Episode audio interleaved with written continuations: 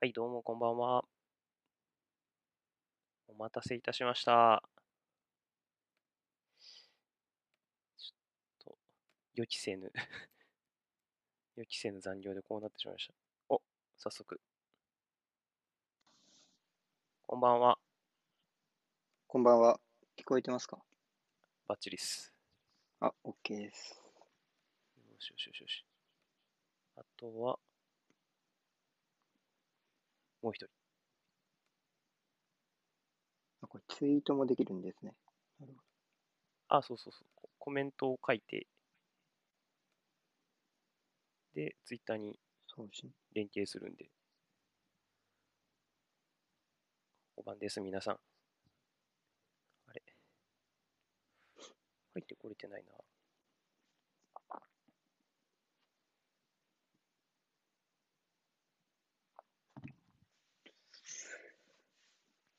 もう、いきなり呼び出して、しかも、みんな、二人とも緊張してるっていう ところを、あの、ツイッターに書いてもらって、もう全然大丈夫なんで、さすがに誰も聞いて、誰も聞いてないんで、これ。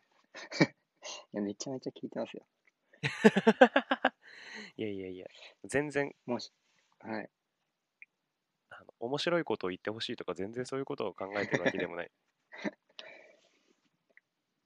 気の利いたことを言ってくれ的なことももう考えてなくて。全然。もうそこは、おいちさんにお任せして、お、来た来た。僕は自由に。お、こんばんは。こんばんは。いやー、揃いましたね。揃いましたね。はい。はい。は二人が緊張してるっていうのをどうほぐそうかっていう僕の感動を今喋ってました。いあ、そうなんですね。ありがとうございます。やいやいや、もう、伸び伸びやってください。はい。わかりました。伸び伸びやってくれってこう、ま、これ、前提を喋ると、あの、詳細は省き、詳細っていうか、具体的な年齢は言わないですけど、僕の方が、まあまあ年上で、だからといってマウントを取る気は全くないんですけど、ね いきなりおじさんから、あの、マリノスの話しようやって言って、あの DM をぶちまけられたこの二人がですね、確かに。あはい。そのぶちまけ二人の思い、その二人の立ち位置を考えると確かに緊張するなという方が難しいかもしれない。はい。まあ、ただ、そんなに大きい舞台ではないので、もう、ステップオンとかね、ふっとりこと比べたらもう、弱小キャスですから。いやいや、いやいやいや、そんなこと言わないでくださいよ。3年やってるじゃないですか。ヘビーリスナーっすね。3年やってるじゃないですか、おいちさん。い残しに来てるな、爪痕。や、いや来てないですよ。通常運転です、通常運転。さすがです。じゃあ、いい感じにアップも終わったところで始めていきましょう。えーはい。フールマンセ第えシーズン3第何回 ?10 とかいったのかな？パッと出てこないんですけど、はい。多分これね、50とかいそろそろいってるかもしれないです。はい。お、始めます。お願いします。お願いします。お願いします。で、そうです、シーズン3に突入しました。で、し確かはい。なんか、文字にすると相棒感が強い。そうですね海外ドラマとか。海外ドラマの、その感じ感じてますね。この世代に、ね、果たしてあの、ツタヤで24のシーズン3のあそこが借りられてて、その先がわからないみたいなこのネタを振って大丈夫かどうかはわかんない。全然ダメです。全然ダメです。。あーダメか。ダメか。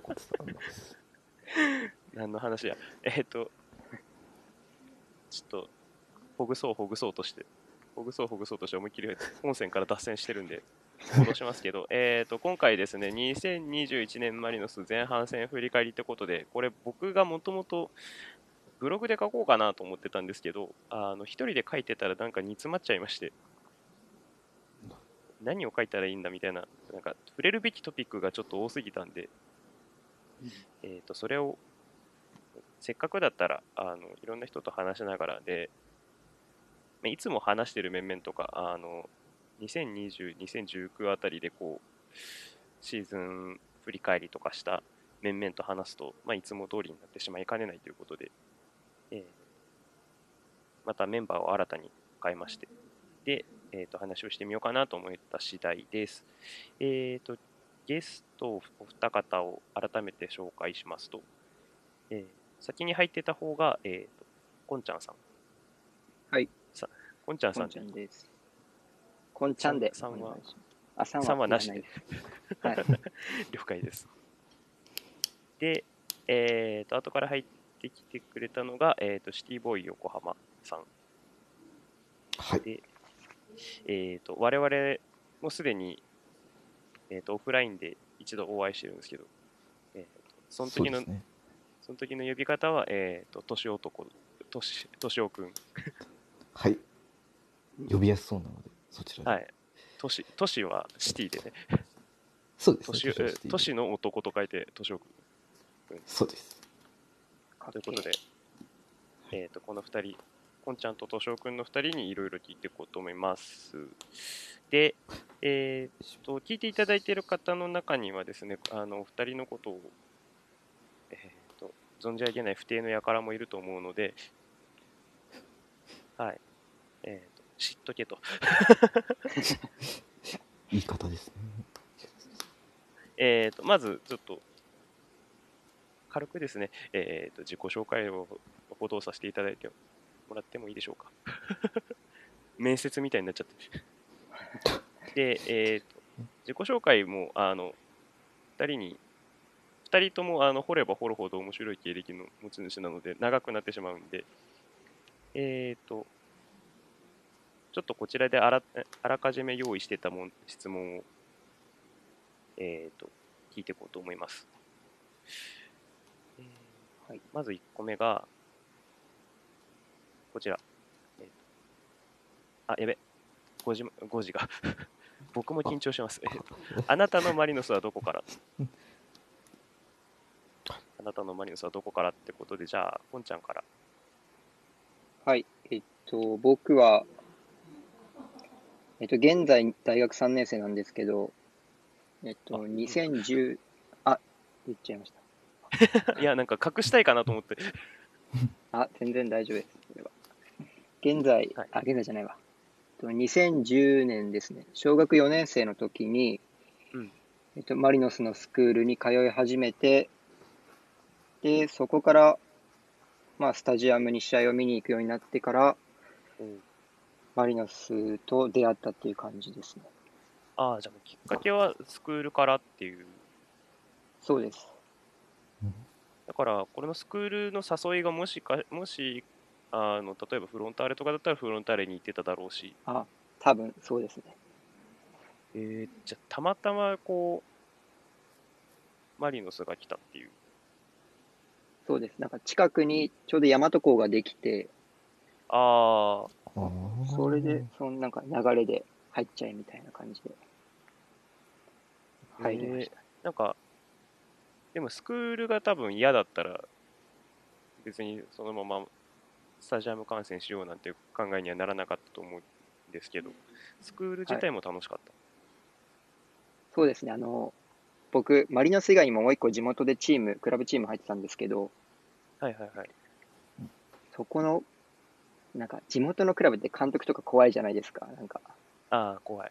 あなんか殴られたりみたいな。ああ、ままだそうだね。まだパマリノスのスクールは。あそうですね。なんか、とにかく走れみたいな。ああ、なぜだみたいなね。はい。で、地元のクラブはそんな感じだったんですけど、うんうん。マリノスのスクールは、なんか本当に褒めて伸ばすみたいな感じで、えー、なんかすごい伸び伸びやらせてもらって、うん。そうですね。スクール、マリノスのスクールは一番好きでしたね。自分の中で。ああ、うんなんかそもそもサッカー自体を楽しめるようにみたいな。あはい、そうですね。あー、なんかそ、それは、この前のふっとりこの、あの、スクール特集の時にも、スクール行ってた人が言ってたよううんな。はい。スッスーさんが、マリノスのスクールコーチは言葉が基本綺麗って。うん。あんま汚い言葉とか使わないみたいな。使わないですね。ええいや、受けてみたかったな。で、そこめちゃから、めちゃ多分上手くなります。はい。めちゃめちゃ、うまくなった実感も持てるっていう。いや、なんか、あの、その地元のクラブの子と一緒になんか、通ってたんですけど、マリノスのスクールにも。うんうん。その、まあ、親御さんに、なんか別人だねみたいなこと言われることあります、ね。なんかそんな？え ー本当に地元のクラブが怖すぎて、怖すぎて萎縮しちゃって、あー。けどマリノでマリノスだと伸び伸びやらせてくれるんで、あー、なんか、地元の、こっちのクラブだとできなかったことが、なんか成長してできたっていうよりかは、なんか本当の自分のプレーが出せてるみたいな、あ、そうですね。はい。そんな感じです。なんかいいことずくめに聞こえる。やっぱ環境って大事なんだなっていう、うん、小学生で気づくっていう。早い。なるほど、そこからマリノスが、もう、もうじゃあ、そこまでしてくれたんだったらトップチーム見に行こうかなみたいな感じで。はい。そう。まあ、そうですね。当時、当時だと、ど誰ぐらい？誰がプレイしてて、なんか憧れの選手みたいな。えっ、と、えっと、僕がサッカー始めたきっかけが、うん中村俊輔なんですよね。あー、おー音楽性の違いで脱退したけど。で、なんか、あ、マリノスにもいるみたいな感じで、あー、そこも大きかったんだ。そうですね。ま中村俊輔はずっと見て一回あのでよくよく切り方とか真似するだろうし。よくよくその当時の写真とか見返すと、うんうん。松田直樹とかいたりして、ああうん見てたんだ俺みたいな感じにはなりまーしたなるほどなるほど。レジェンドたちがいっぱいいた時代っていう。はい。確かありがとうございます。もうこの話をこう、掘りに掘ってもいいところなんだけど、そう明らかに時間オーバーでなんか、これ別の機会にまたなんか、いいつもブログ書いてる人たちは、あ、あと、そうそうそうそう、あの言い忘れました。二人ともあのレビューなりプレビューなりをよく書いてまして、でもまあ、なのでこ、ここにお呼び立てしてるんですけど、でもそんな人たちのこう、なんていうか、マリノスサポーターとしての邦画というか、もう、第一歩はここだったみたいなのも、うん。なんかどうしてもこう、レビュアーとかプレビュアー、プレビュー書く人みたいな感じでこう、だけでカテゴライズされちゃうから、なんか人としてというか、人間的な側面をこう、喋っていく回は、なんかどっかでまた別にやりたい。うん。確かっていうのを延々話しちゃうと終わんないんで、えっと、じゃあ、としおくんははい。どうだったんですか？と僕はあのまずお父さんがもともと昔からサッカーをやっててはいはいはい。でその影響で多分3歳か4歳かぐらいの時にうん。だそうすると、まあ、今今年22なので、えっと、2000いくつだ3年4年とかに初めてマリノスの試合を見に行ってでそこからす幼稚園の年中からスクールに通ってって感じでなんか小さい頃からずっとマリノスに浸ってるみたいなあ感じですーかね。3歳、4歳もかなり早熟ですけど。そうですねもう英才教育が始まってましたねああ、もうお父さんがそもそもマリノスが好きだったっていう。そうですねその当時やっぱり有名な選手もいっぱいいたじゃないですかまあまあまあ、スターチームでしたね。はいそういう影響もあってって感じはありますね。確かにな、2003、2004はほぼほぼなんか、日本代表と韓国代表とみたいな。本当ですよ。本当すごかった年だったんで。うん、でそこで久保達彦に憧れて。ああ、同じだ。はい。それでフォワード始めてであのマリノスのスクールが新小安にあった時にはいはいはいはい。1回だけ久保達彦とそこで会って握手握手してもらったっていう記憶はあります。おおそんな感じです。すごい。もう、その子供の時のアイドルと握手できる環境っていうね。そうなんですよね。でもあの時練習場なかったと思うんでそこに。多分あったのたまたま来てたみたい。な。多分そうかもしれないですね。でたまたま握手してもらって、はいそれは確かにもう、続婚になるわね。そうですね。いやー、2003、2004のあの贅沢な時期を3歳、4歳から見てて、でまあ、いろいろアップダウンを経験しながらも、そうですね。変な時期もありましたし。うん、まあ、そこの話をすると、は喜ぶ層がいるのも知ってるけども、ちょっと、あの、解雇中みたいな感じになっちゃうんで、ちょっとやめましょうか。はい。いやー、すごい、この話を延々していたいんだけど、そうだな、えっ、と、もう一つちょっと聞きたいのが、あの、えっ、と、現在の話で、はい。現在のサッカーとの関わりはどんな感じですかっていうのを聞きたくて、じゃあはい逆にして、土生君はどんな感じですか？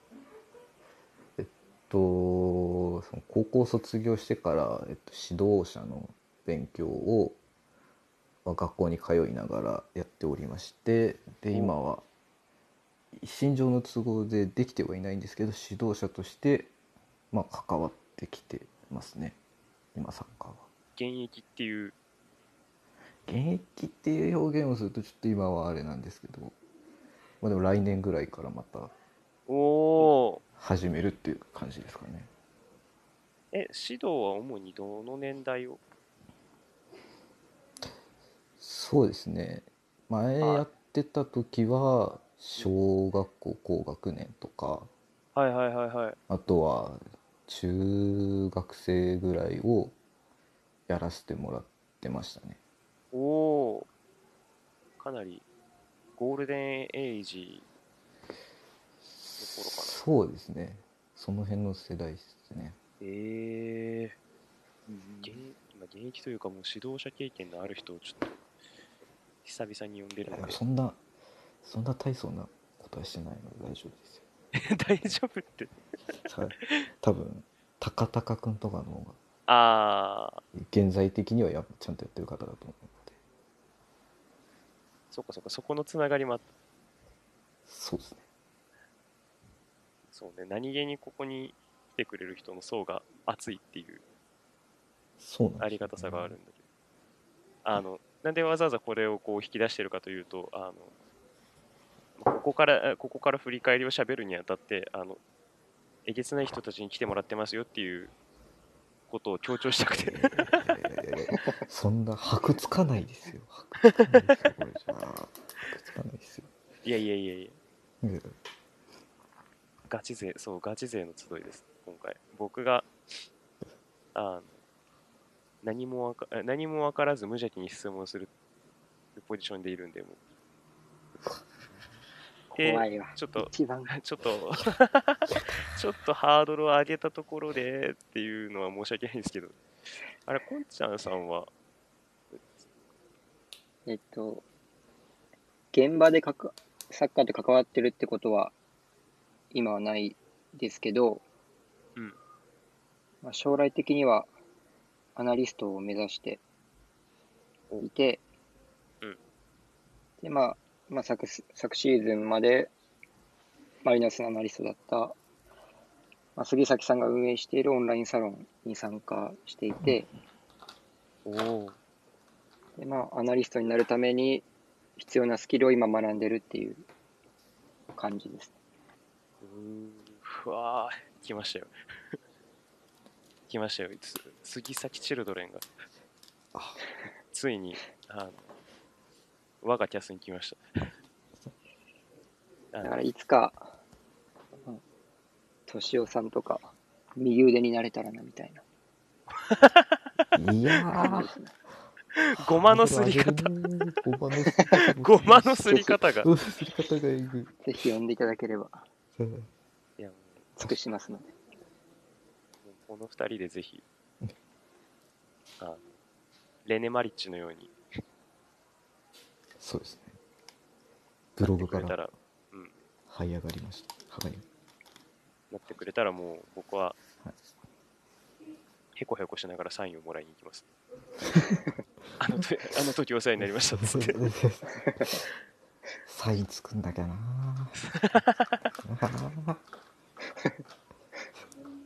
家宝にします。そういう、はい、そんな感じで、えっ、と、マリノスのことも、えっ、と、マリノスサポーターでありながら、えっ、と、まあ、サッカーに関してでですね、あの、なんて言うんでしょう。あの、僕のサラリーマンの道楽みたいな立ち位置ではなく、あの、かなり真剣に、えー、と掘り下げてくれる2人を呼んできているので、えー、とぜひ、えー、とコメント欄の皆さんもですねあの素朴な疑問とかの方がむしろ意外と盛り上がるかもしれないので、えーどんどん質問適宜お寄せください。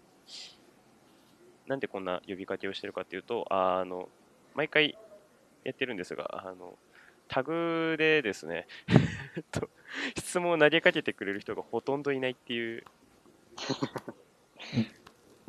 まあいいんですけどね。なんで、あの、決定的な質問不足なんで。はい。あの、二人ほど、二人ほどなんていうか、内通者みたいな人たちが、あの、ツイートしてくれてるんですけど。まあこれも後で拾っていきましょう。じゃあ、はい本題いきますかね。はい。えーと、2021年マリノス前半戦振り返りってことで、まずはここまでのゲームを振り返っていきたいなと。えーと、今までリーグ戦は1、2、3、4、5、6、7、8、9、10、11、12、15、16、17、18、19、20、21、21、21試合。あれ21試合嘘ついてます。20だった記憶が、あれ ?21 かな？20 20、じゃないですかね20、20ピッタ。あ、20ピッタか。はいカウント、うんカウント間違えました。20試合を、えー、と終わって、もうほぼ前半戦が終わってターンした感じ。まあ、人と、多分あと一巡はしたかな、ガンバ以外は。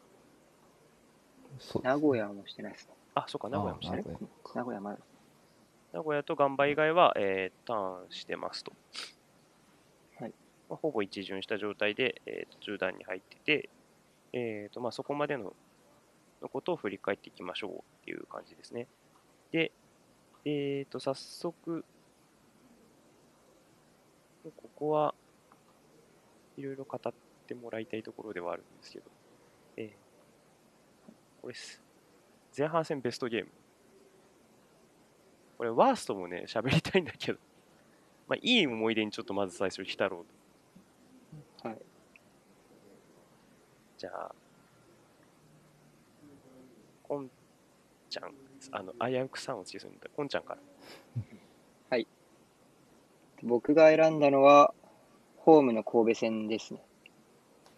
あ2-0で勝った試合ー、同じだ。がまあベストだったかな。あ おお、同じかな。同じだ。やっぱそこじゃないですか。なんか、そうね。めちゃめちゃ盛り盛り上がりも良かったし、っていうのはあるけど、はい。どの辺が良かったですかね？まあ、えっと、まあ、昨シーズンに遡るんですけど、はいはい。昨シーズンってトップハーフ相手になかなか勝てなかったじゃないですか。うん。で、まあ、今シーズンも入って、まあ、神戸戦前までも結構勝ってましたけど、うん。比較的下位相手、試合が下位相手と続いて、で、まだ今シーズン好調だった名古屋とか鳥栖とか神戸とはまだ試合がな行われてないみたいな。状況での神戸戦で、で、その時点で神戸はわずか1敗だったんですよね。ああ、そうそうそうそう。失点も少なかった。そうです。8、あ10失点くらいだったか。うんで、まあ、そこで勝てれば、まあ、今シーズンのマリノスは、まあ、好調っていうことを、まあ、証明できるかなっていううんうんうんうん。状況で、まあ、2-0で勝って、まあ、そういう背景もありつつ、そういう背景も良かったのと、まあ、試合内容的にも、まあ、今シーズンマリノスが取り組んでた、まあ、攻撃の形だったり、ハイプレスとか、あとはまあ自陣での守備の仕方はい。がまあ完璧にはまって、で、神戸はもう後半頭から、まあ、まあ生命線といっても過言ではないサンペールを下げてまでシステムを変えてきて、うんで、まあ、マリノスがまあそれほど効いていた、マリノスのまあサッカーが効いていたのかなっていう印象で、まあ完璧なゲームだったかなと思います。なるほど。前後文脈を考えてもやっぱり完璧だったと。そこで勝ちを得たっていう結果自体も大事だったし、あと、はい。あの内容も、もえーとまあ、積み重ねが効いたっていうのもあった上に、えー、と相手が得意としてたことを封じながらっていう、こうなんていうか、今までこう相手は関係ないのの、えーとお題目を掲げてやってきてたけど、えーとまあ、それ以上に、えー、と相手の、えー、と良さも消しながら勝てたっていうところが良かったと。うんでそうですね。あとは、ちょっと気になったんですけど、この辺多分なんか認識違いがありそうなんで、で、確認したいんですけど、あれ、えっ、と、マリノスが今までやってた形っていう話をしてたと思うんだけど、それは具体的にどの辺？うんまあ、今シーズンですけどな、サイドハーサイドバックはが張ってみたいな。うんうん。で、ウィングもは大外に張って、で、なんですか、ボランチの脇をつくみたいな。えっと、はいはい。相手のサイドハーフの裏をつくみたいなサッカあー。が、まあ、うん。まず一つ完璧にはまったっていうのと、うん。まあ、あとは自陣での守備はまあ後で話そうと思ってたんですけど、すいませんね。あ、今話した方がいいですか？あ、じゃあ、後にし、後にしましょうか、じゃあ。後でお願いします。なるほど。まあ、小沢小沢さんとかも結構指摘してはいたんだけど、あの同じサイドの、えー、と同じレーンっていうえうんっていうか、に、えー、とサイドバックもサイドハーフも立って、でえー、とこの2人の、えー、と連携でもって、サイドバックを前にずらしたりとか、サイドハーフとサイドバックの間を使ったりとか、っていうのは、えーと今までサイドバックが内側に入ることがよくあったマリノスにとってはかなり新鮮な働きだったし、まあ、それが、まあ右サイドのエウベルだったり小池龍太のの良さを、えー、と引き出してたねと。とまでは言ってない。いや、まあ、そんな感じです。アマアマジュンがあったかなって感じ。ー、確かに。なんか緊急投入だったけど、まあそうですね。怪我の巧妙と言ってはなんですが。ドハマりしてましたね。はい。あ、コイン皆さんありがとうございます。じゃあ、としおくんはいのベストゲームは、とまあボスの時はあのアウェーリーグ戦のアウェーの札幌戦あですかねー、ちょっとかっこいいすぎた、あれ。そうですね。あの綺麗に後半だけでまくっていくっていうそれのための布石の前半みたいな、とあと、はいはい。まあ今年からまあ始めている相手を見ながら自分たちの良さを出していくっていうのがなんかこの辺からなんか徐々に、まあ、見えは個人的にですけど見えてきたかなっていうのがあったんであ札幌かなみたいな。感じはしてます。ー、なるほど。ちょっと、相手を見ながらっていうのは、なんか、今回、あ今年よくいろんな人たちが言ってたキーワードではあるんだけれど、札幌戦で、で、どの辺にこう、相手を見ながらやったな、みたいなところを感じたのかだけをはい教えてほしいです。あのーまあその札幌のまあ守備の特徴としてまあハイプレスでかつまあマンマーク気味で、うん。まあ、相手をマークしてくるっていう。うん、でその中でえーっと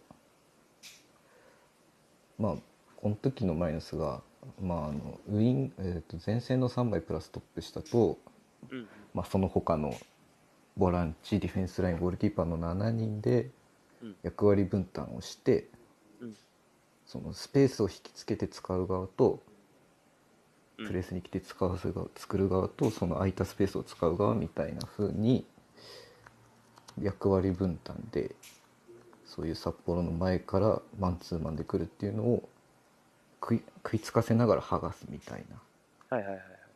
で後ろにスペース作って早く攻めるみたいな部分うんうん。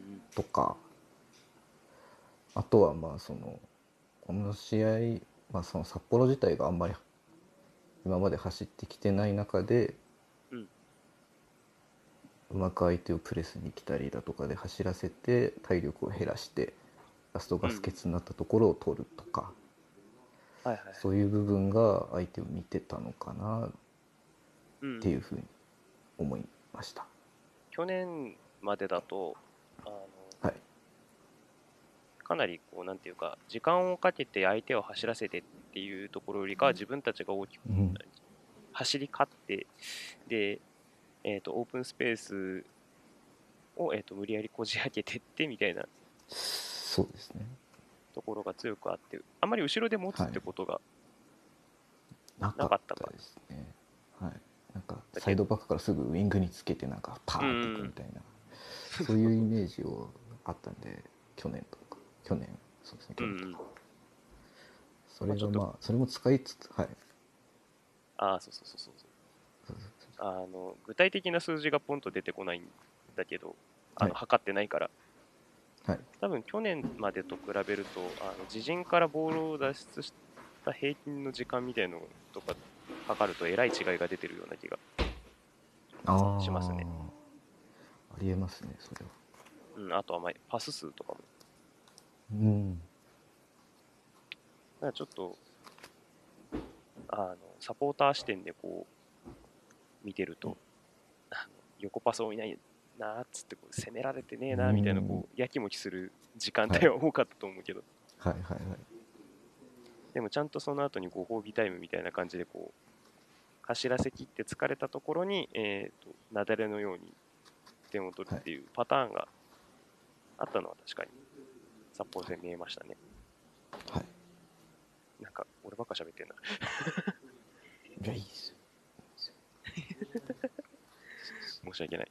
で、あの今、なんかアンジェ政権ならここだなみたいな話だったけど、はい松永ジョン政権と、だと福岡戦ですかねああ、ホーム福岡戦。ホーム福岡戦ですねあの時まあなんかそのレビューにも書いたんですけどうん。そのサイドでひし形を作って相手のブロックを崩していくっていう。やり方が前半はうまくはまってたので、うんそこが、まあ、なんか鳥栖戦あたりからそういうシーンがちらほらあるなと思ってたんですけどうんで福岡戦でもそれが出たのであこういうことをやりたいんだなっていうのが分かったのでそれが出た試合っていうと福岡戦なのかなみたいなああ思ってます。サイドのひし形っていうのが、あ、ちょうど今。もちろん僕は読みましたよ。僕はもちろん読みましたけど、改めてね、改めて。そうですね改めて あのウイングとトップ下とうんボランチと、まあサイドバックみたいな、うんうん。まあ、ここはなんかまあ位置とかぐるぐる変わりますけどそこでまあポジションとか位置とかをみんなで変えながら相手のブロックを引き出してってスペースを作るっていううんのがあったんかなっていうふうにこれやると何が困るんでしたっけ？相手としては。相手としてはそのマークする人が常々多分変わると思うのでいちいち周りを把握しなきゃいけないっていう時間がかかる中で、うんうん。まあ、マリノスとしてはそこの時間のロスがないので相手より早くパスを回せてスペースをつけるっうんうん、ていう部分があるのかなっていうふうに。ぐるぐるしたりとかはするけれど、そのやり方はチーム内としては分かってるから、えーとはい。次に誰がどこに行くか分かってるし、はいなんでパスあパスがよどむことはないんだけど、えーはい。相手としては次どこに行く、誰が来るか分かんないから、守りづらいよねっていうのがあって、で、挙句の果てに、ね。右とかだとエウベルもいるしみたいな。なんかほっとくと危ない人たちばっかだったから、はい。それも結構大きいんでしょうね。はい。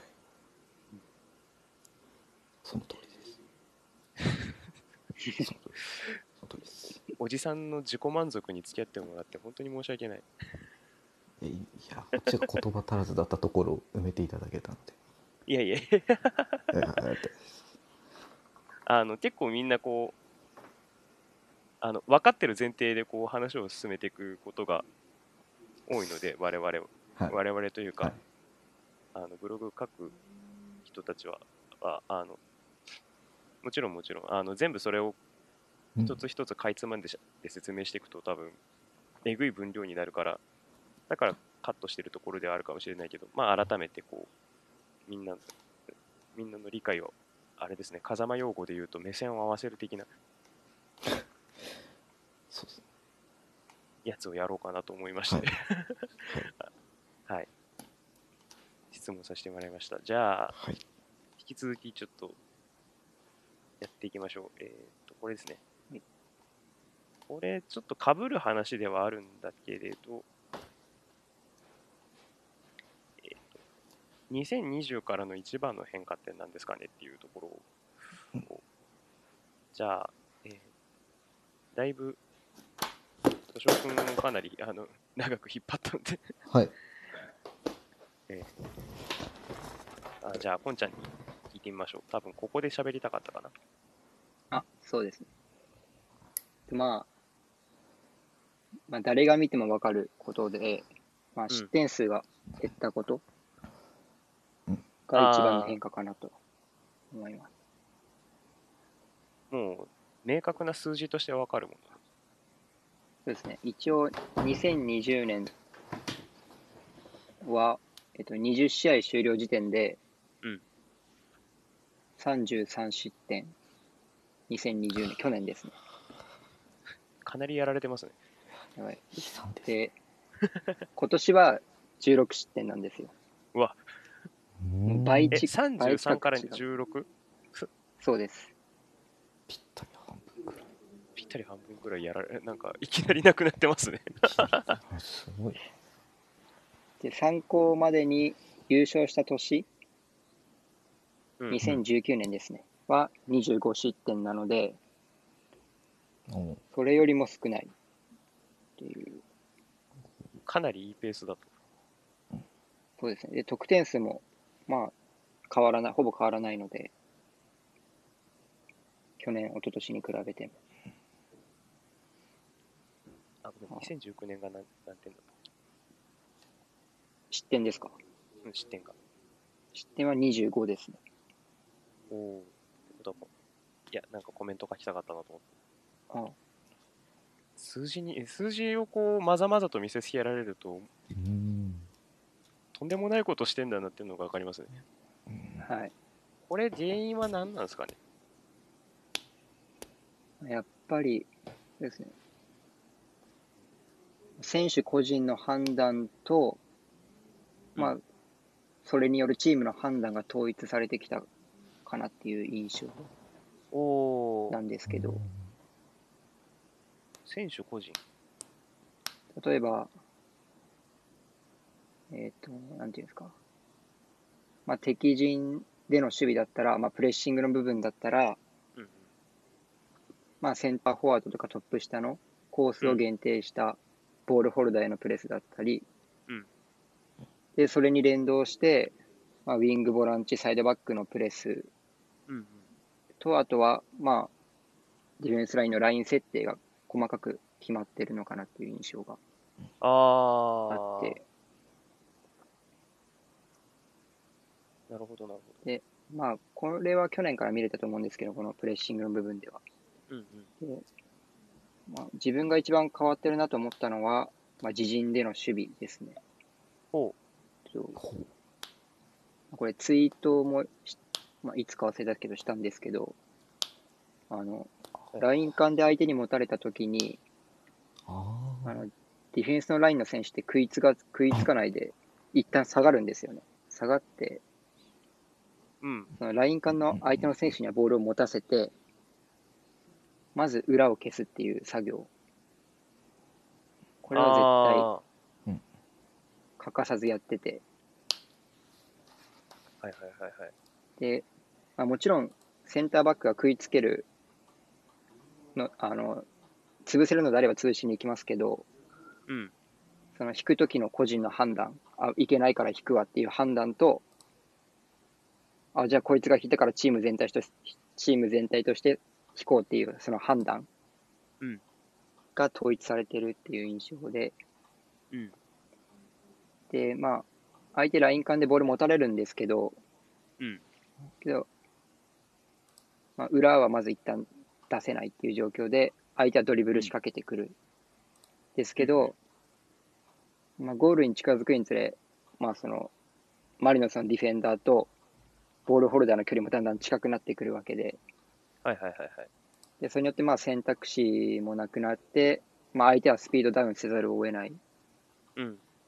ていう中で、まあ、そのスピードダウンを見逃さないボランチとかウィングのプレスバックうんに。よるポボールダッシュはまあ今シーズン目立ってる、まあ、大前を見ればまあ一目瞭然かなと思うんですけど、うんうん。まあ、プレスバックによるボールダッシュが目立ってて、まあ、ボールを奪えなくても、まあ、その時点でほぼ全員が自陣深くに戻ってきているので、うんまあ、相手に、まあ、ゴールに直結するプレーをさせてないっていうのは大きいかなと思いますね。あー、すごく今、わかりやすいというか納得したな。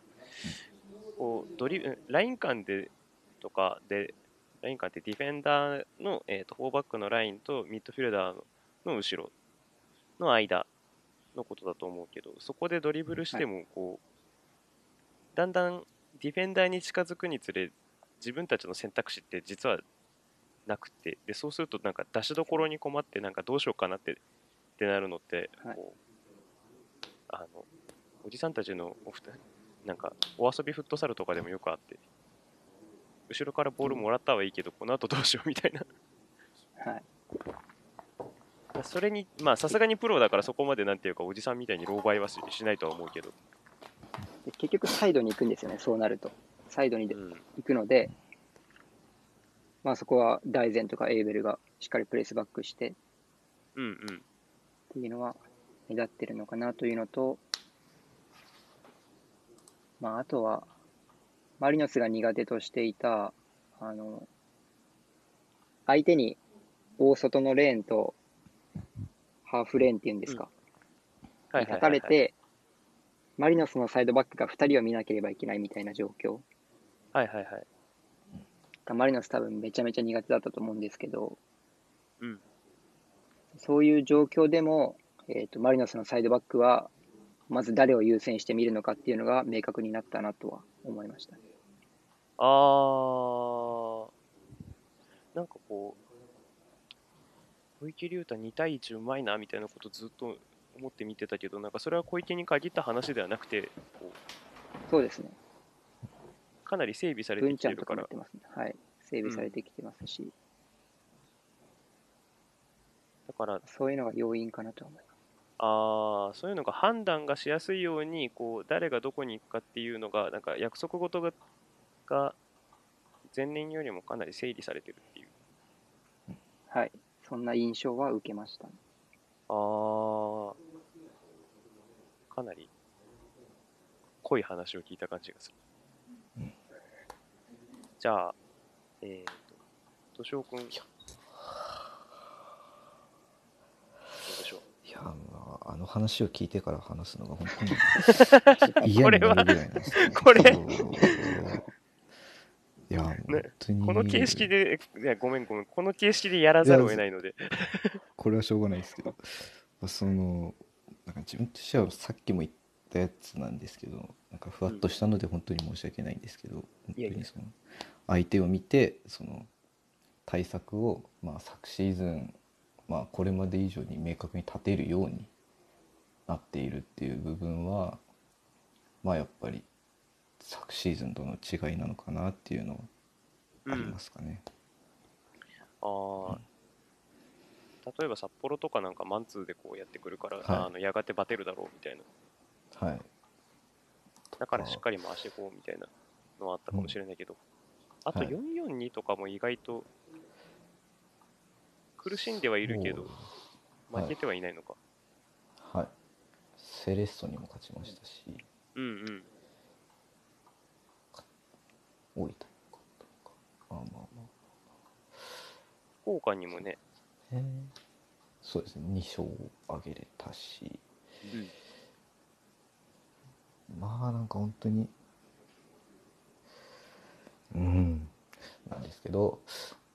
まあやっぱりその相手を見るってことはやっぱりそれだけ時間をかけて分析をしたりだとかトレーニングに日数をついある程度費やさないとやっぱり厳しいとは思うのでそこで比べると去年は22連戦だったりとかいう地獄のような連戦があった中で、まあ、戦わざるを得なくて、でそうなるとやっぱり振り返りって言っても相手を見るというより自分たちが何ができなかったかっていうところにフォーカスを当てる方が多分チームとしては早いのでやることが。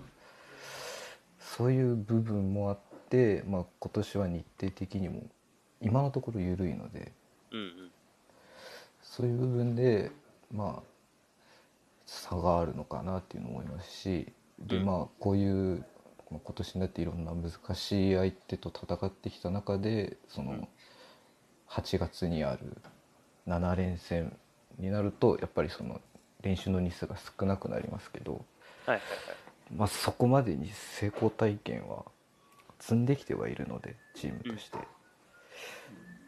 ん、まあ、そこは多分少なくなってもうまくいかせるんじゃないかなとは思いますけどただまあ監督が変わるので。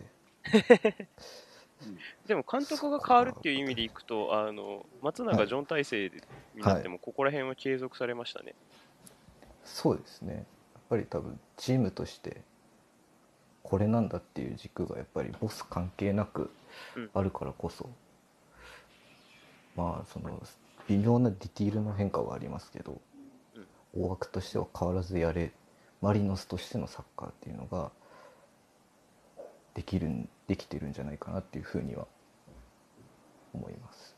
お相手を見てサッカーするのがやっぱり分析の局分析をしてでそれで対策立ててっていう、はい、なんか試合前の準備の段階。が多くあったけど、で試合まあ、でも試合中で結構、まあ、か変わるというか、ね、戦局はやっぱ変わるんでそれでもうまく対応できてるって感じですかね。はい、ああそそうですね。多分それができてたのが多分あの退場者出しながらも勝った柏戦なのかなっていうあ感じはしますね。ーあの試合はそんああの試合は多分そその10人になった中でいかにそのマリノスらしさを失わずに戦うのかっていう部分を、まあ、そのうん。逆算していった結果、まあなんかオーソドックスだと多分10人になると、まあ、441っていう形になることが、うん。まあ多いと思うんですけど、うん。まあ、マリノスとしてはやっぱり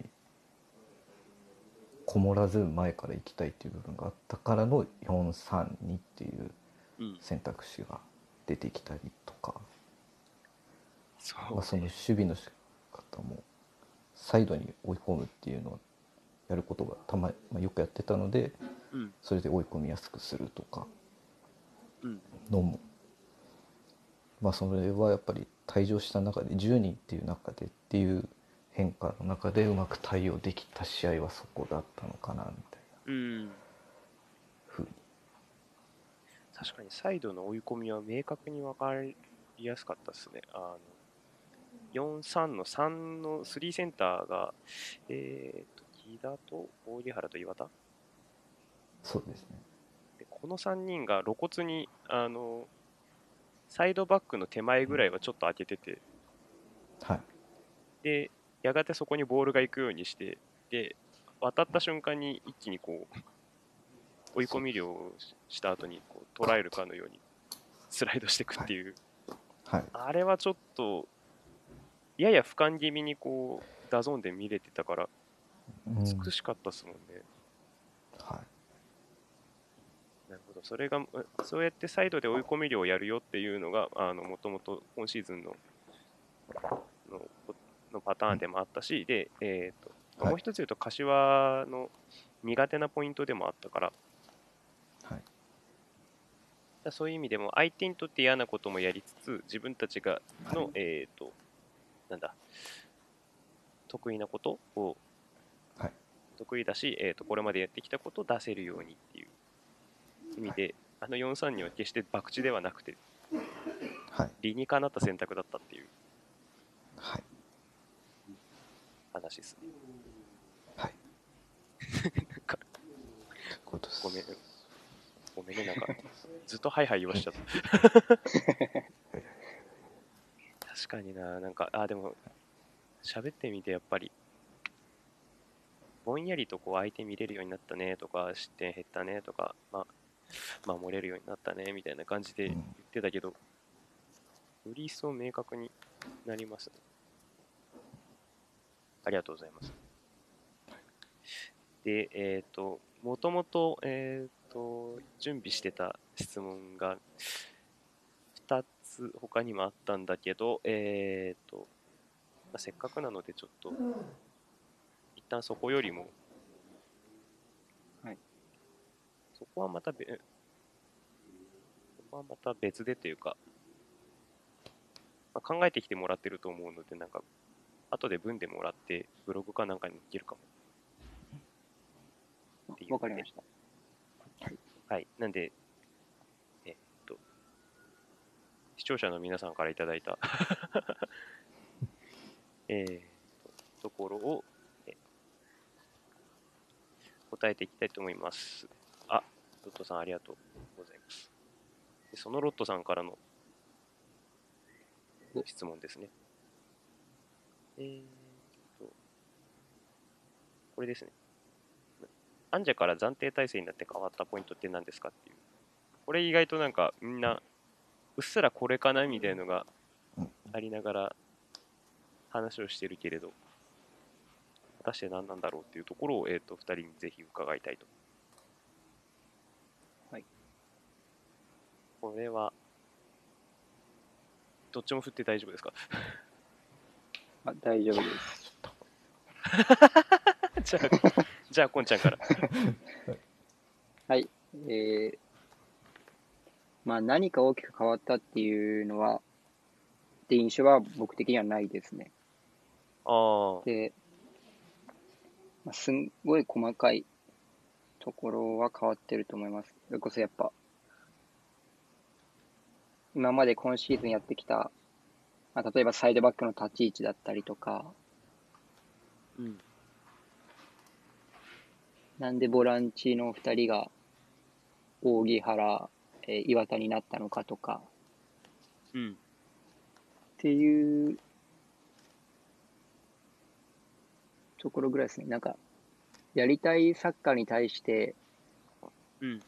で、まあ相手も見て、最適な選手を配置した結果がああなってると、今のまあスタメンになってると思うので、はいはいはいはい。まあそういう人選の代わりはありめありますけど、うんまあ、何かが変わったっていうのはないのかなとは思いましたね。あー。じゃあちょっと、これなんかね、別の質問も来てて、あの、絶対素人じゃない人なんですけど、素人じゃない高高さんって方からの質問なんですけど、あの、ちょうどそこを話してたんですよ。あの、タカと岩田がなぜ多く起用されるんだっていう。うんこれは、本ちゃん的には。うん先ほど、あの、敏夫さんが言っていたあの、ひし形みたいなうん。のに結構理由があると思ってて、うん。あれってボランチが多く関わるじゃないですか。ボランチはいはいの選手が。あ側ってひし形でひし形をぐるぐる作ってるする中に、ははいい、含まれますね。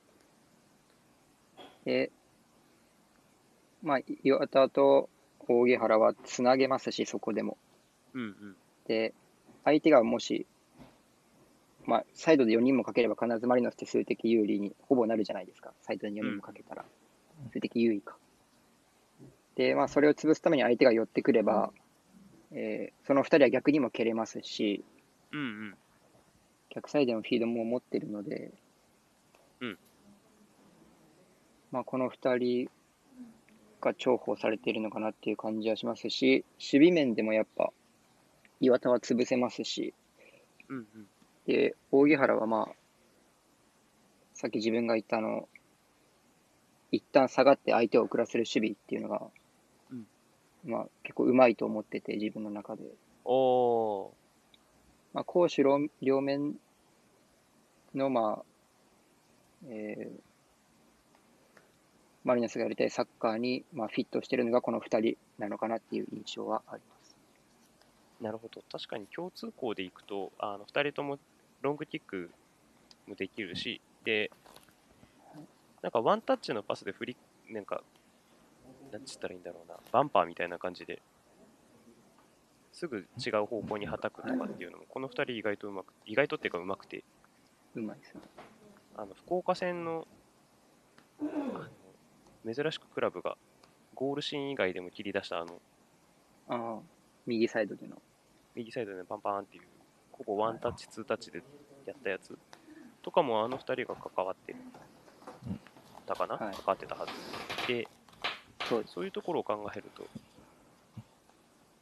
なんだろう時間のロスなくあの四角形ひし形ができるしでかつ、えーっと守備になった時には2人とも遅らせたりとか、えー、ガタイもいいのでぶつかってで奪うこともできますよとそうです。あとはまあ2人ともセンターバックやっててもおかしくないようなうん。とこなんであの、はい。センターバックがちょっと,、えー、とポジションずれてビルドに参加してた後にひっそり後ろに隠れて そのカバーに入ったりとか、うん。っていう両面を考えるとこの2人かっていうのもありそうですね。なんか、確かにな、結構、二人とも、あの、今ま今までのビルドアップっていうか、こうセンターバック2人がボール持って、で、えー、とそこにアンカーが絡んで、アンカーというかボランチ片割れが絡んでってとか言うと、あの反転ができないとか、うん。結構批判を受けてた2人だと思うんですけど、ただ生かし方によってはか、今の生かし方でいくとこの2人の方が。最適って感じですかね。優先度は高いかなと思いますね。なるほど。ちょっとどうしようかな。えっと。えで、敏夫君に、えっと、まず先にこう、アンジェ体制から、はいえっと、暫定体制に変わって、はいはいっていうところを聞いたかうーんなんかそのいろいろな選手のポジションチェンジとかが、うん。そのボスの時に比べるとなんかよりフリーダムになってるような気はしますね。今の方が。確かに。小池とか見てるとそうなんですけど。彼結構すごくいろんなとこに顔出してて、右サイドバックなのになんか左サイドの崩しに絡んでたりとか確かに。そうでなんか、まあ、和田さんもそうか。ティーラトンとかもそうです和田さんもそうですしでそうなってくるとそこをうまく埋められるのが多分今だと岩田と荻原っていう役割なのかなって荻原は左利きですし別にその左うん。サイドバックのようなさ下がった位置からでの、まあ、パスうん。が左足から供給できるっていう部分は、まあ木田さんとかあとうんうん。鍋子に比べると持ってるものではあると思うので。うん。うん。で岩田もまあ3バックのストッパーやってたりとか、まあ、サイドバックもやれる人だし、うん。っていう部分で、まあ、そのどのポジションに入ってもある程度一定の力を発揮できるみたいなより万能なタイプが選ばれてるのかなっていう感じがああ、ポジションフリーの、えー、と割合が高くなった分、あのはい。複数ポジションをこなせる選手が、えー、とより重用されるようになったみたいな。はい。そんな感じ。ですああ、うんこれもまた、スッときますね。はい。確かにな、ポジションチェンジも、あと、まあチアゴが上がる回数もも増えて、そうですね。うん、気づけば右ウィングみたいになってるみたいな。はい。なってそういう意味でもなんか本当に今までだとサイドバックがこう内側に寄ってみたいな。ところがあったけどさらにその先を行って。であのみんなフリーになったみたいな。はい、みんなフリーになってまあでもその中だと畑中が、うん。畑中とセンターフォワードぐらいですかね、固定的な。のは。あまり動かないなっていう気がする確かに。その二枚です。かねなるほどね。福岡戦それこそまああの福岡戦もそうだしえーっとその前だとどこだったっけなトスの時も結構動いてたような気もするしそうですね。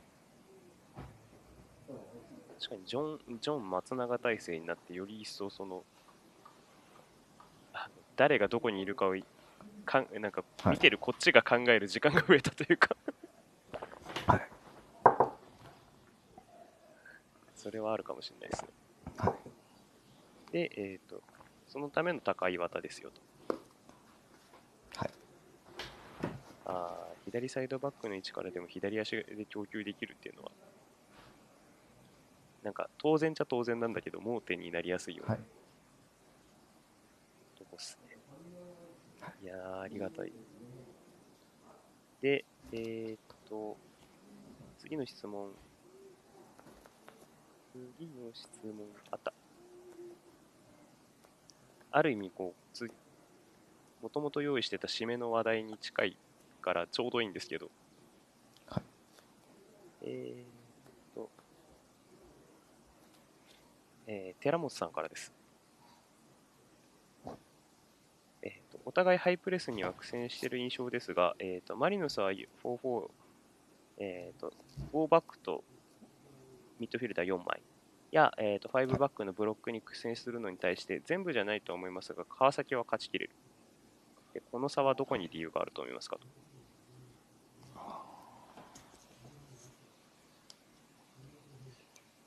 なるほど確かにね。うち、うちは確かに崩しきってるところもあるけど、徳島とか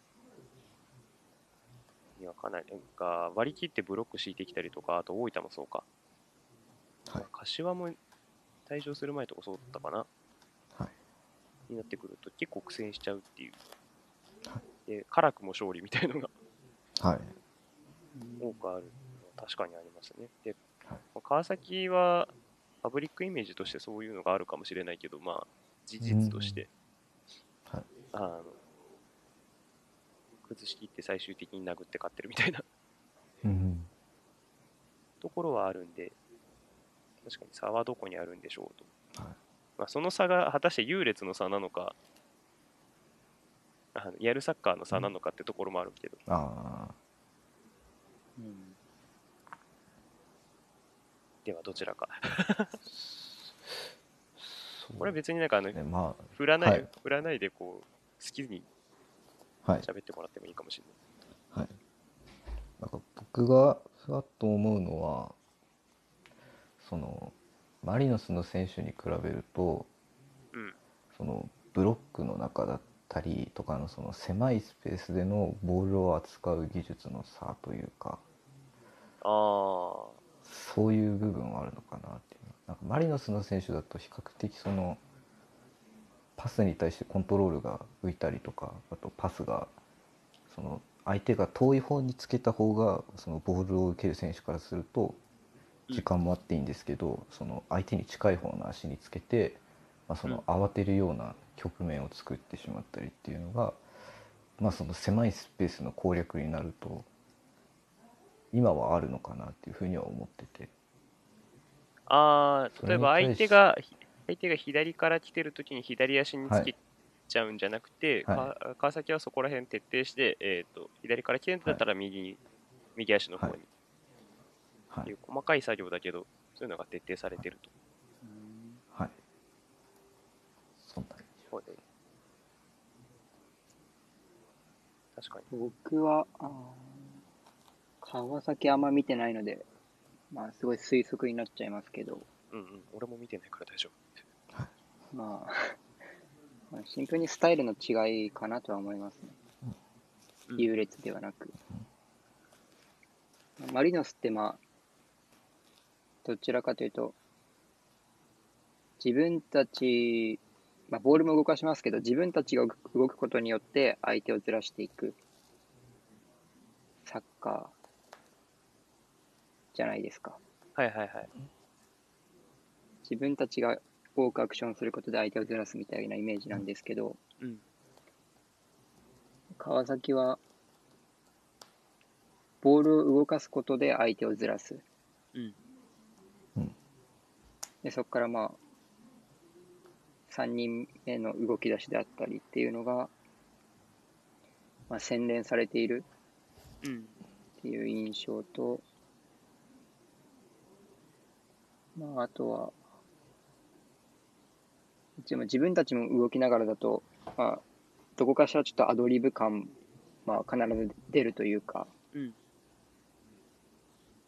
そこのまあ、意思の違いとかっていうのは、まあ、マリノスの、まあ、スタイルでは起こってしまうので、まあ、そういうところの違い、スタイルの違いかなとは思います。あー。なるほど、なるほど。だから、さっきのひし形の話もそうだけれど、ポジションチェンジもやっぱりうちの方が多くて。はいだから相手が釣り出てこないとそれって結構厳しくて。うんうん。まあ、どこに、ええどこに行こうと構いませんよみたいな、我々引きこもるんでっていうタイプだと、うちはちょっと苦手だと。はい。確かに。で、あれか。で、それを踏まえて、えー、とさっきの敏夫君のコメントも踏まえていくと、あの、まあ、リクルートというか、あの、選手の顔ぶれにもかなり差が出てて、はい運動量とかっていうところはやっぱり、運動量、アスリート能力って言った方がいいのかな。あの単純なスピードとか、どこまで走れるか、走りきれるかっていうところでいくと、マリノスの方に分があるのはありそうですね。はいそうです。ただその反その反面、川崎はもっと足元の、それこそ、敏夫君が例で出してくれたうん、相手に寄ってる方と逆の足を狙うとか、あ逆の足を狙ってパスが出せるとか、えー狭いところでもくるっとターンができるとか。で、それを基準に、えー、と人選びをしてるから、必然的にやっぱりスタイルの差が出ますよねと。はいうんなるほど。寺本さんどうでしょう？こんな感じでいかがでしょう？っていうところで、えーと、お小田さんだ。今起きた。小田さん、今起きたんですか？すごいな。どういう生活ですか？はい、飲んでるんだ。そうね。悪いおじさんだね。はい、あの、ただ、小田さんいじりをやりたいところなんですけど、えーそろそろ最終章に入りたいんで はい、行きましょう。じゃあ、えっ、と、ここまで比較的、えっと、うまくい うまくやれてて、で、失点も減らせてるマリノスですけど、えっと、そんなマリノスの後半戦の展望を、えっと、聞いていきましょう。えっと、これは、ちょっと、キーマンとユニットのところはまた、えっと、文字でもらいましょう。えっと、はい残りちょい、18分ちょいで、えーっと、まあ、ほぼほぼ課題？前半戦の課題っていう意味もふあるとは思うけど、うん。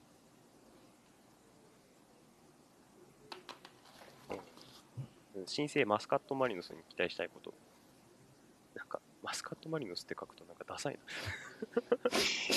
確かにケビン・マリノスでもなんか微妙だけど。まあまあまあ、監督さんが変わりますと。で、まあ、監督さんが変わって、まあ、あのいいことだけじゃないとは思うけど、まあ、少なくとも、まあ、ここを改善するともっと良くなるでしょうね。だからぜひお願いしたいなみたいなところを、えっ、と、だったり、まあ、もっと、もしくは、えっ、と、今ここできてるからさらに伸ばしていきたいみたいなところでも、えー、とお二人に聞いていきたいなと思うんですけど、どちらからいきましょ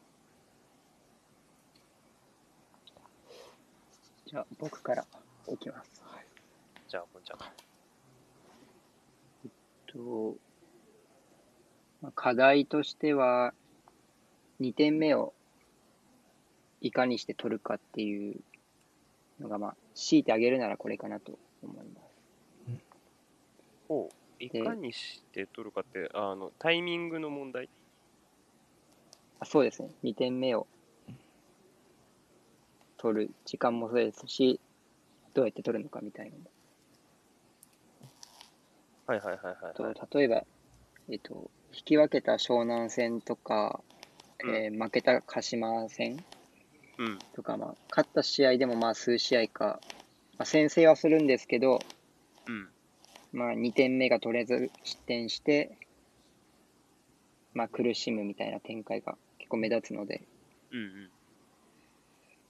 まあ、後半戦はもうその先制した後のまあ振る舞いにはまあ期待というか注目したいところですけど、うん。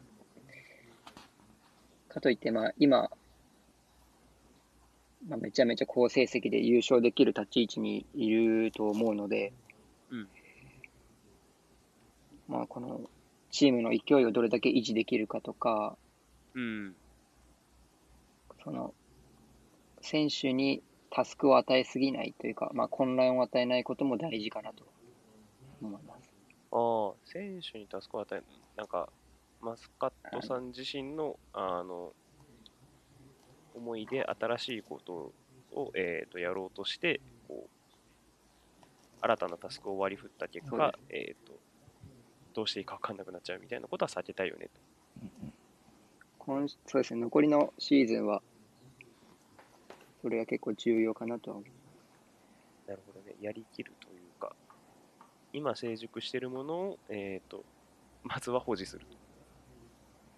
はい。まあ、そもそも選手もええらい変わっちゃってるし、そうです。うん前半のえのチーム内得点王が抜けてはい。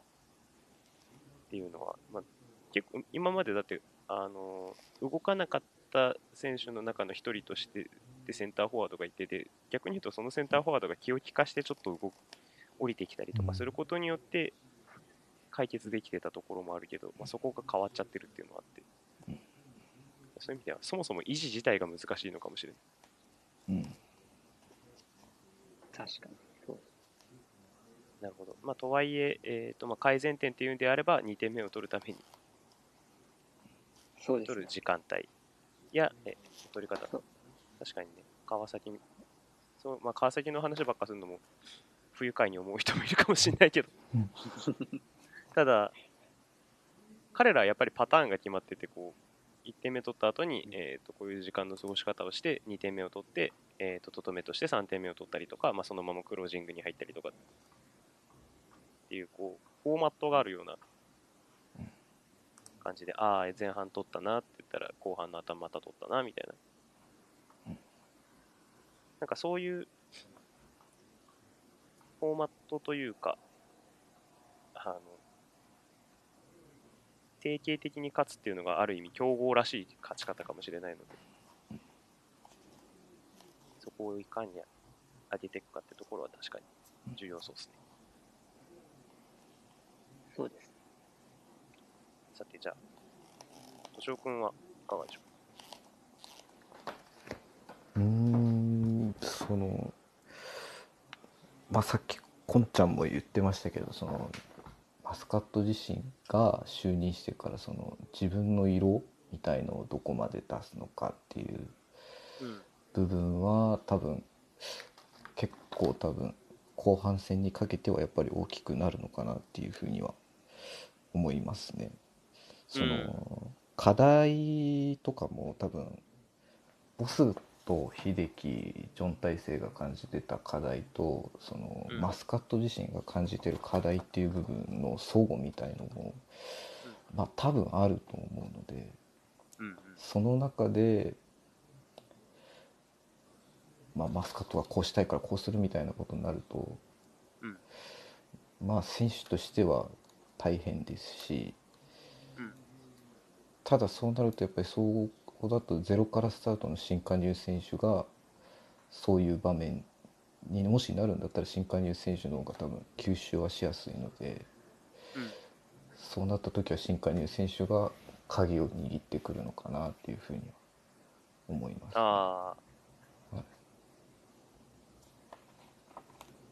なるほど。はい。むしろまっさらな、なえーとはい。新加入選手の方が、実はマスカット体制にスルッと入ってって、はい。まあ、序列の変更とかもしかしたらあるかもしれないですもんね。はい。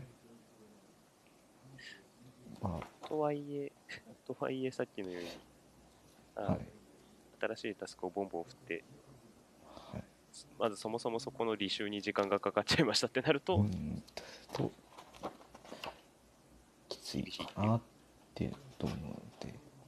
うんうん、まああとはまあやっぱりどうしても引いて構えられて守られた時の崩しがうん、この人にマスカットになってから上がったら面白いかなっていうふうには思いますね。ボスが比較的苦手にしてた部分でそのマスカットが強みで勝てるようになったらチームとしてもまた一段階成長すると思うのでうん、うん、そういう部分も期待したいですかね。ああ、自分たちがこう動いても、あの、はい。つられなかったっていうか、はい、付き合って動いてくれないチームに対して、どうやっていくか。そはい、ああ、そこはもう、4年間、4年間ずっと課題だった気が。はい。まあでも、引いた相手を崩すのは多分、どんなチームでも難しいことだとは思うんですけど、うんうん。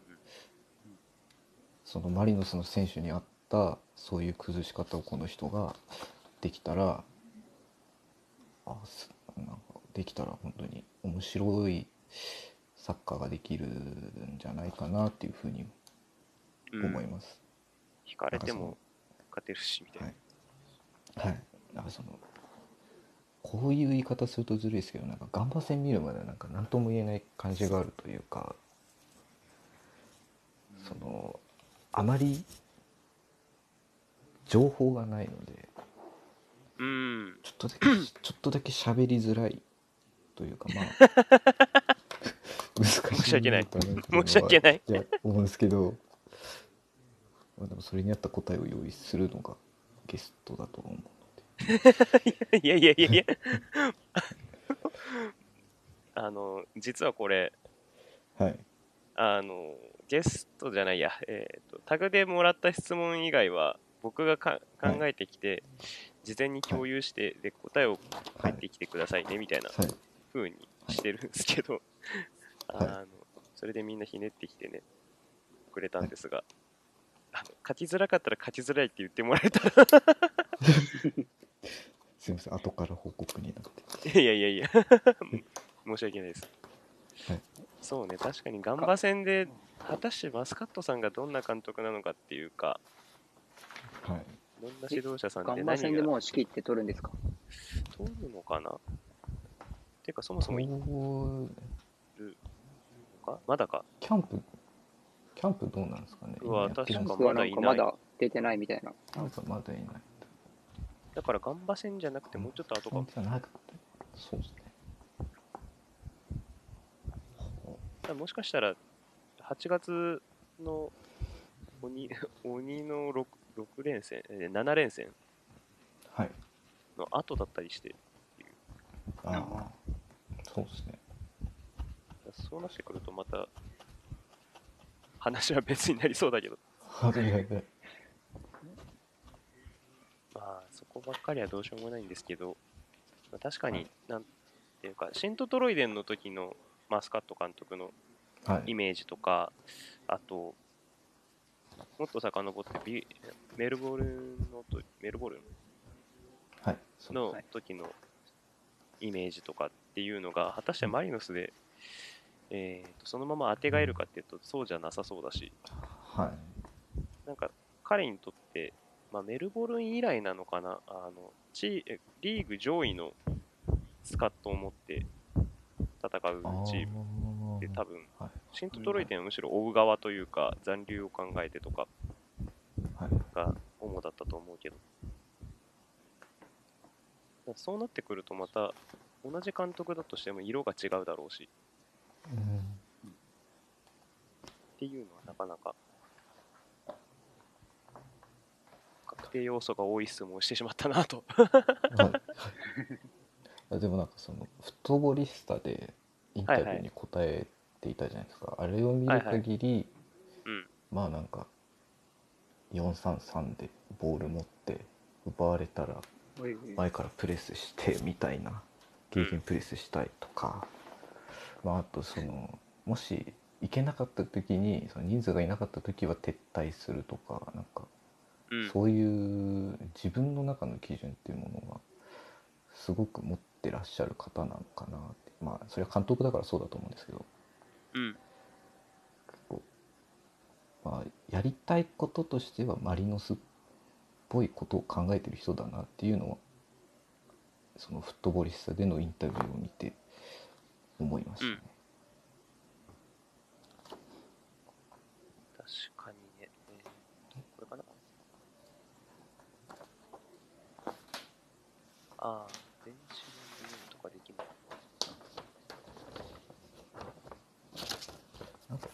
あ、今、なんか無料で読める部分だった気が。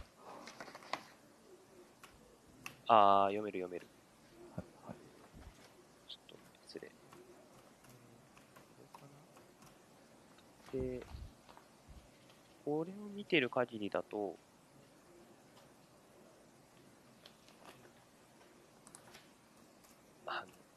なかなかのパワーワードを彼は言ってて、はい自分に守備の概念はないとか、ああ、ありました、ありました、ありましたね。ああ、いいんすか、それって。え ゾッとする。マジかっていう。ーとはいえ、なんかその後、あの熱くこう、敵陣守備にについて語ってましてですね。まあ多分彼、そう、あの、通訳をするのであれば、あの引きこもって守備するってことは俺の頭の中にはないぞと言いたい。のかな？なんだけど、とはいとはいえなかなかのパワーワードだなっていう。すごいですね。それあとはこう、奪われたら何秒かは奪い返すために全力プレスですよとか、うんはい。なんかその辺は、ああ、そうですね、レツドさん、撤退守備よりマイプレだと思います。あのかなり語弊がある言い方かもしれないですけど、ああ、アンジェ・チルドレンですねと。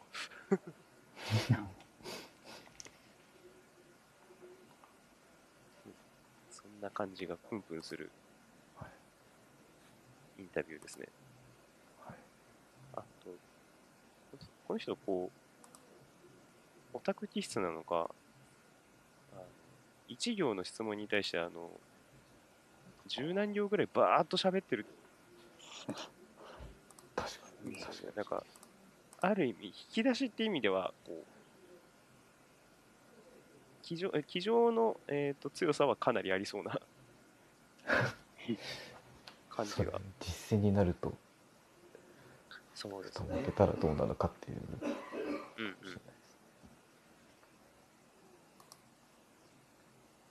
あインタビュー結構喋ってくれそうだなって。さ ああ、確かに。そこはなんか、ボスとの違いもあるかもしれないですね。うん。まあなんか、メディア、対メディアのスタンスとか、対選手のスタンスとかはい。は結構違いそうで、はい。あんないけずな答え方はしないかもしれない。そうです。もうちょっとストレートに言いそうな気がします。うん。まあ前任者がいけずすぎたっていう。はい。そうです。あとその、ファミリーっていう単語もあったじゃないですか。はいはいはい。マリノスの中で。そこも、そこも、この人はどう捉えてるんだろうなっていうのも、ちょっと興味がありますね。アンジ・チルドレンだから同じなのか、それともファミリーなんかじゃねえとか、ライバルだとか言い出すのかとか、そういうタイプ俺たちは個人事業主だと。そその言い出すタイプなのかどっちなんだろうなっていうのはうん。のもありまあ、ますね。組織の作り方的にはいまた違いそうな感じはしますね。はいはいいや、楽しみは尽きないところですが、えー、とはいちょうど、えー、と予定時間になり、予定時間になりましたので、ここで一旦、一旦というか、ここで今回は、えーおしまいということにしようと思います。えーと、はいお二方、本当にありがとうございます。あ楽しんでいただけましたでしょうかというか、しゃべえー喋り残したことなどあればどうぞ。あと1分ですけど。僕はないあのちょっと、敏夫さんと会ってみたいです。僕は。ちょっと世の僕の推し中平らに。なので。ちょっと、推し世の中平らに、推し。僕の推しなんです。はい。推し。最後の最後にこう、爆弾発言でかな。そう、デカめの告白をいただきましたけど、ちょっと世の中平らになったら、ぜひオフラインでね、そうですね話してみたいですね。今後、はい話しましょう、これを。じゃあ、ということで、えっ、と、第 N 回、えっ、と、フールマン成功、これにてお開きとさせていただきます。えーはいゲストはこんちゃんと、えっ、と、シティボーイ横浜さんでした。えっ、と、お二人、ありがとうございました。ありがとうごあざいましたりがとうございました。では、えっ、と、皆さんご視聴ありがとうござい、ご視聴じゃない、ご聴取ありがとうございました。それではまたありがとう。ございました。